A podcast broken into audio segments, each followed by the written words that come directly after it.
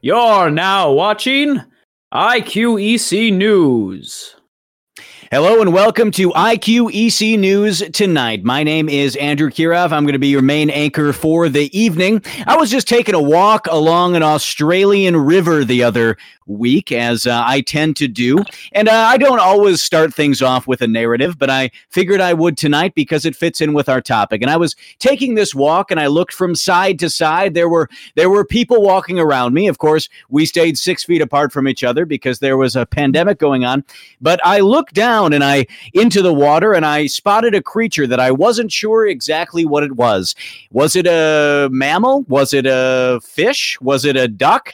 I really had no idea. And what that animal was, was of course a platypus. Now, I don't know very much about platypus biology. I haven't looked into that as much as I've looked into things like panda biology and the biology of Johnny Appleseed. But I was immediately struck by it and wanted more information. So I immediately sent our reporter, Catherine Huntley, to figure out more about exactly what a platypus is. She joins us now live in the field with more. Catherine, what can you tell us? Hi, Andrew. Well, it's a it's a bit of a crazy scene out here now. Uh, Outback Steakhouse has just offered a buy one get one for their shrimp. It has been crazy, but we didn't have the budget for me to fly to Australia, so I am here at the local Outback talking to Northlanders about the new platypus facts that they know. Um, people seem to be pretty confused here. I've had to explain that platypus are, in fact, animals and not something that people usually eat. But Catherine, but but before we move on, can can you clarify um, how do I plural how do you pluralize platypus? Is it is it platyp is it just platypus? Is it platypuses, platypi? How do you do that? Um, I'm pretty sure it's a platypi, which is also my yeah. favorite thing to have on Thanksgiving. But, but you okay? But to clarify, you just said that we don't usually eat uh, platypi. Well, yes, but it, that's just the form of the word you understand. So yes, when a word yes. ends with US, you usually put an I on it. Absolutely. Okay. So anyway, you were explaining to the people there at Outback Steakhouse what a platypus is. Yes, and I will explain stuff to you later once I take your job. Um, so let me just say here at, at Outback Steakhouse, people are really confused because they're going there trying to help the Australian wildfire effort because most people in the Northland don't know yet that the wildfires are actually put out. Okay, all right. So, so okay, so what wildfires? Now, uh, it is correct. There were a lot of wildfires there in Australia, um, and you're you're you're telling us now that they're put out. Okay, so anyway, so Australia did have wildfires, and that's I think it is. It, that's why I was near water when I was walking there because as I was walking, I, I knew that if the fires reached very close to me, I could jump into the water. Fortunately for me, I didn't have to do that. I just looked down and I saw the platypi. And what's great about platypi is that they're in water, they live by water, and so they're very, very comfortable uh, around that, and it's very difficult to kill them with fire. Now, be, the, the wildfires were likely caused by a variety of weather conditions. We now go to our own Nick Isaacson, who has the weather forecast. Nick? Uh, hey, thank you, Andrew. Uh, I'm here with the weather in Australia. Uh, you got to know it's a really hot temperature out here, uh, as the fires still have continued to blaze. Uh, the great big fire in the sun still has yet to be put out. Uh, people are trying and attempting to spray water directly at it, but they are missing completely, filling up local liver, rivers and lakes, uh, just making more and more habitat for the platypi. Um, mm. It's said too that it was going to rain later today, but I don't think that's going to happen as all the clouds in Australia have moved away that was that was okay. That was an interesting uh that was an interesting like uptick in your voice to end on. I didn't know your sentence was over. Now, we just heard Catherine tell us that the wildfires are actually over. You're telling us that is not true because in fact, uh, the clouds have moved away. Uh, that is correct. Uh, I, I, decided I would uh, talk to the local meteorologist group that lives here in Australia, in Queensland itself. Uh, we what's that group called? Oh, that would be the Queenslands uh, uptaking energy near uh, weather, uh, Queenwa, as it's called. and Yes. we decided to. Yes. Uh, so I met with Queenwa earlier today. We were deciding. We decided to, uh, uh, you know, take a look at the the charts going on, uh, and it seems as though all the clouds perhaps could be migrating uh, in an attempt to form hurricanes off the coast. Uh, and if that's the case, they won't be close enough to put out the flames uh, with the water that they uh, suck up. But it's unfortunate that they may have uh, an effect in which the wind uptake starts more and the fires only get worse. Uh, you're likely hearing reports over in the US that there are no longer fires, but I think that might just be because none of the US cameras can see past the hurricanes. Interesting there, Nick, because now, you know, as we as we have heard earlier in the newscast, we have been hearing reports that those that those fires are over. But that was a very good scientific explanation you just gave us. Now, Nick, we started this broadcast talking about platypi, as we often do, and so I'd be remiss if I didn't ask you how are these fires affecting platypi, and how might the platypi be affecting the fires? Well, as I said earlier, uh, as people try to put out the fires in the sky, uh, the big ball of fire in the sky with their um, with their hoses, they are missing and creating more rivers and lakes uh, to be flood over, thus giving more territory over to the platypi themselves. Uh, it seems as though um, I, I, this isn't quite weather related, but I, I I'm getting some breaking news here. Uh, it seems as though the platypi are trying to join parliament here in Australia, as they've now taken over at least 20% of the landmass. Fantastic reporting there, Nick. And of course, as you know, Australian law is if a species takes over at least 20% of the landmass, that gives them automatic representation in Parliament. And so we will continue to be following this story as it evolves. But again, to go back to platypi, to go back to their biology, I have still not gotten an answer on exactly what they are, on exactly how they evolved, and exactly how I can finally meet one and how I can finally get one in my home fish tank. Now, these wildfires are burning, which a lot of people think are bad, and they are bad. Don't get me wrong about that. However, they do create a lot more fields. What do we do with fields? We play sports in them. Our own Kane Wallner is now joining us, talking to us about the sports impact these wildfires and these platypi have. Kane, what can you tell us? Well, thank you, Andrew. Yes, the uh, the the large uh, uh, amounts of fires that have affected many of the uh, national and local sports. Uh, thankfully, though, our very own Superior Platypi uh, were able to take on the Duluth Chihuahuas, and uh, they were able to win uh, uh, one of the two game series. Uh, they were able to win three to one. Uh, a great job. uh, In what sport was that?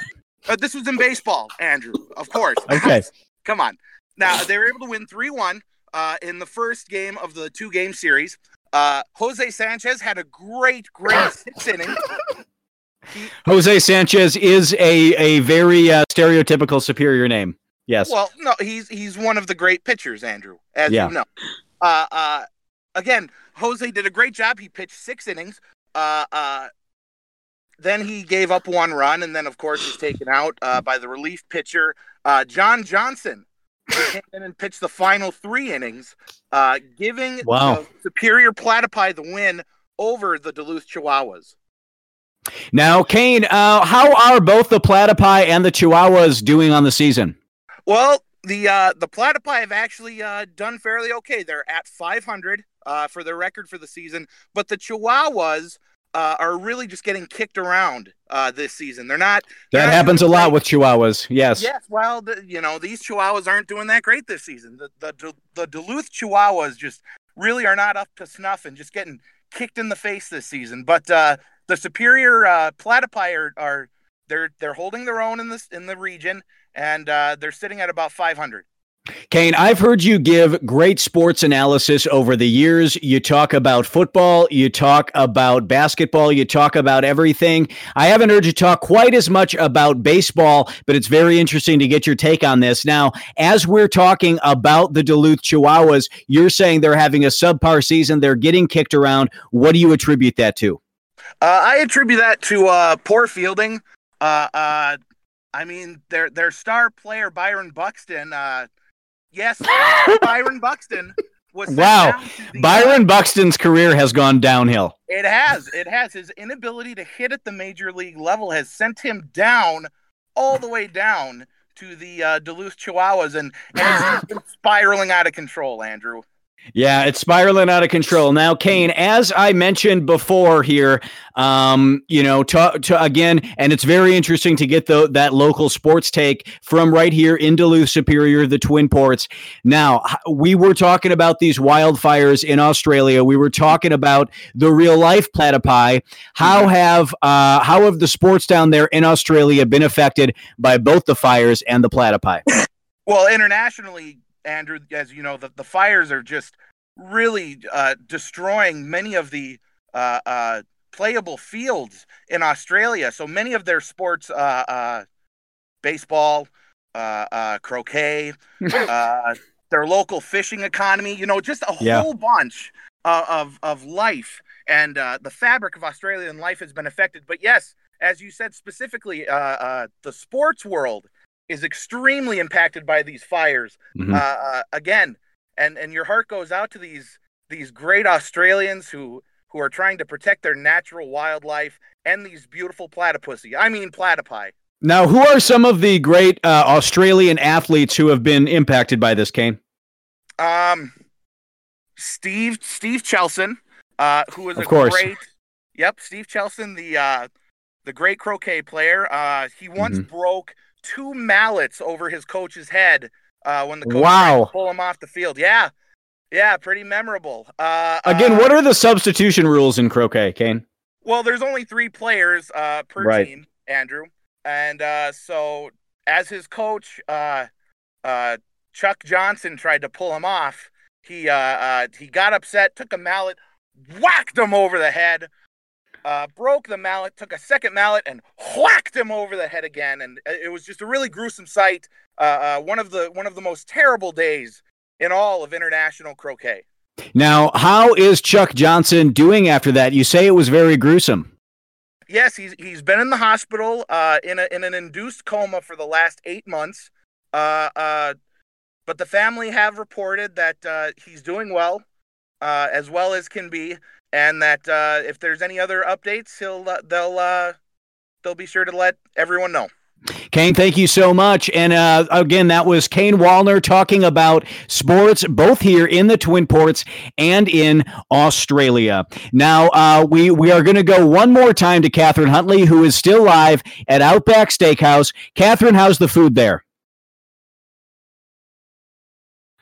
Sorry, my uh my photographer forgot to turn my microphone on. Blaming the photographer. Sorry. That's uh, Oh, typical. All right, Catherine. Uh, but again, how now? I'm asking you how the food is at Outback Steakhouse. Well, let me just tell you, there is nothing better than this French onion soup.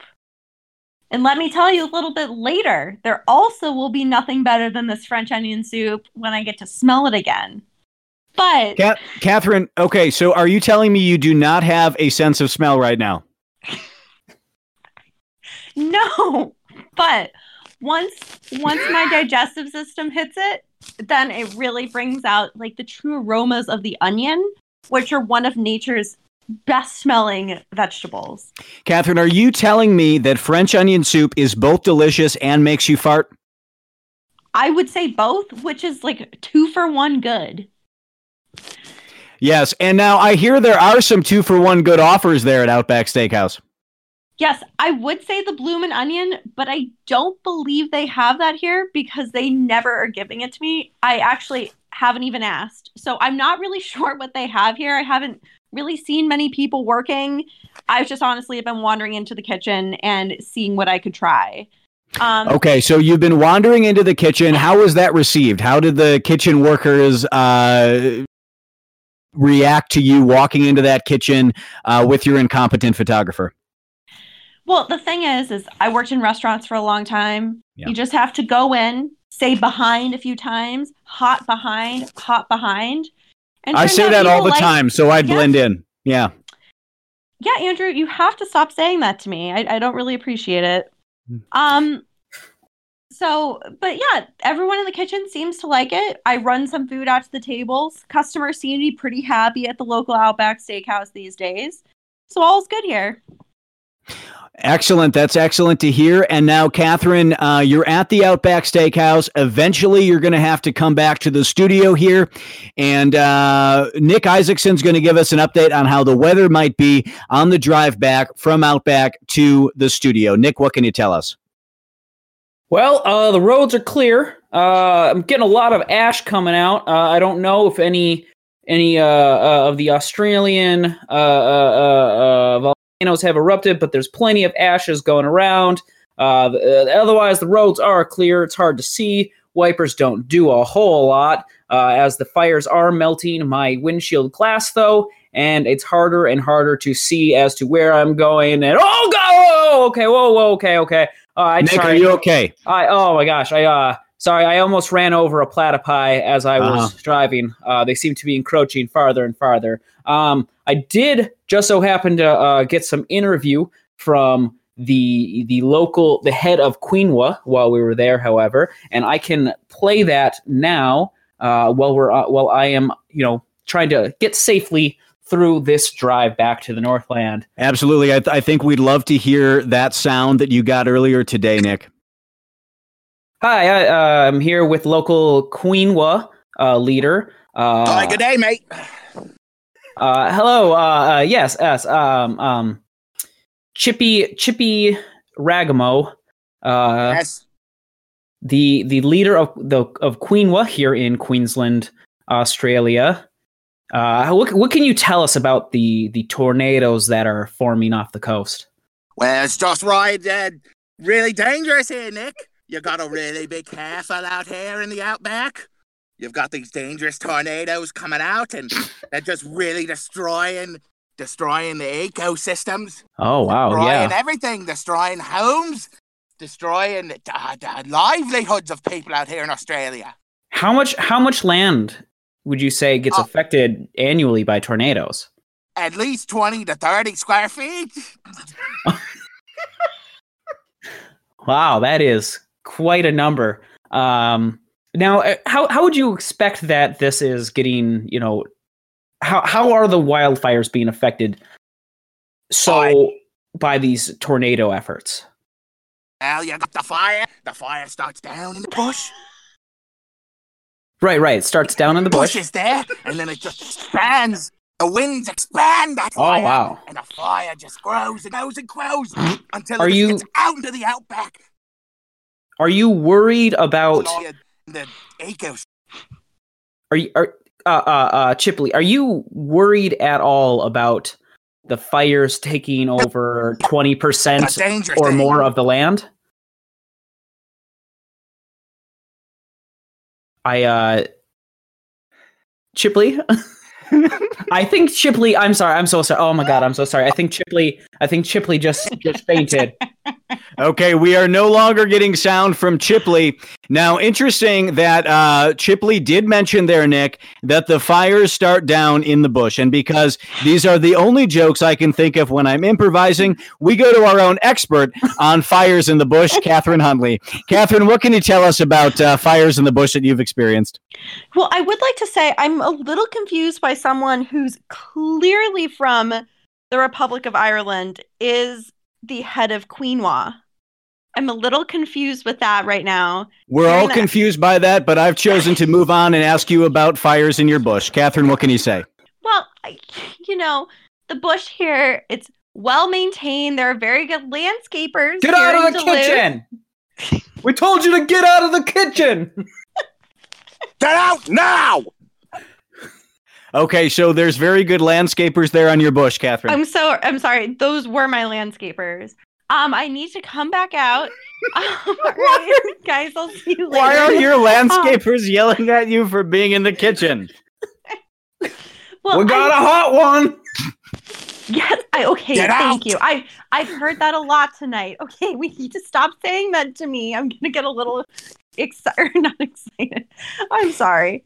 I'm just thinking a lot about how excited I am. People call Free me bird. Hot. Catherine, how will how will sexual harassment from your landscapers impact your bush moving forward? I think it's going to be a little uh not as well maintained if I would if I would be perfectly honest. How do you, You know- usually maintain it? Um I just frankly I just don't like a lot of a lot of shrubbery around my house because it's Uh-huh. you know there's al- always a lot to maintain. So if you just pull it out by the root one by one, it's usually a lot easier to handle. Um Yeah. I mean that's Now- personally now- what I do. It's a lot of hard work, but you know, somebody's got to do it. Somebody's got to do it, and that person is Catherine's landscaper, who happens to be from the Republic of Ireland. His name is Patrick Murphy, and uh, Patrick Murphy is here now talking about what it's like to pull out shrubbery by the root. Patrick, what can you say? Boy, when you pull it out, shrubbery out of the root. accent. When you're pulling it out, of, when you're pulling it out of the root, you gotta, you gotta really get in there deep. Make sure it's down in the root, and you pull it out as hard as you can. Now, how how how long have you been a landscaper, and what made you want to get into this line of work? Hi, Andrew, that's a great question. I've been a landscaper for 69 years, and I've always found that shrubbery is the greatest, greatest bit of, greatest bit of work a man could do with his hands. Now, now you say it's the greatest amount of work a man can do with his hands. Talk to me about what it feels like when you're working with that shrubbery. Oh, the, the shrubbery is pointy and jaggedy and, and rough and coarse. But once you get that shrub pulled out, oh, boy, oh, it's just so silky smooth like a baby's bottom. Catherine, can you confirm that that is, uh, in fact, the great work that Patrick Murphy does for you? I would say that, but he usually leaves a lot of residue and dirt all over the place, and I'm not really sure. I wish he would clean it up at the very end. Interesting. Now, uh, we have various people now here who have been doing interviews who are in on this chat. And I'm going to go back to my initial question because we've learned so much so far. We've learned about shrubbery. We've learned about tornadoes in Australia. We've learned about the menu at Outback Steakhouse. We've learned about wildfires. Can anyone tell me exactly what a platypus is uh, and, and how I should look at it biologically? Uh, Catherine here over at Outback. I do think it's a marsupial because I think that's the only thing that's ambiguous enough for nobody to really call me out on it if they don't know about platypi. Catherine, thank you so much for that. And uh, for all of you for watching tonight, I'd like to thank Kane Wallner, Nick Isaacson, and Catherine for their contributions. And I'd, of course, like to thank our guests. This has been the newscast tonight. It starts with an IQ, and there's two other letters that I don't remember. Have a great night. That was IQEC, brought to you by Steakhouse Outback Steakhouse, pie two for one. When you need some food and you go out back, come and get a hefty stack of platypi and French onion two for one.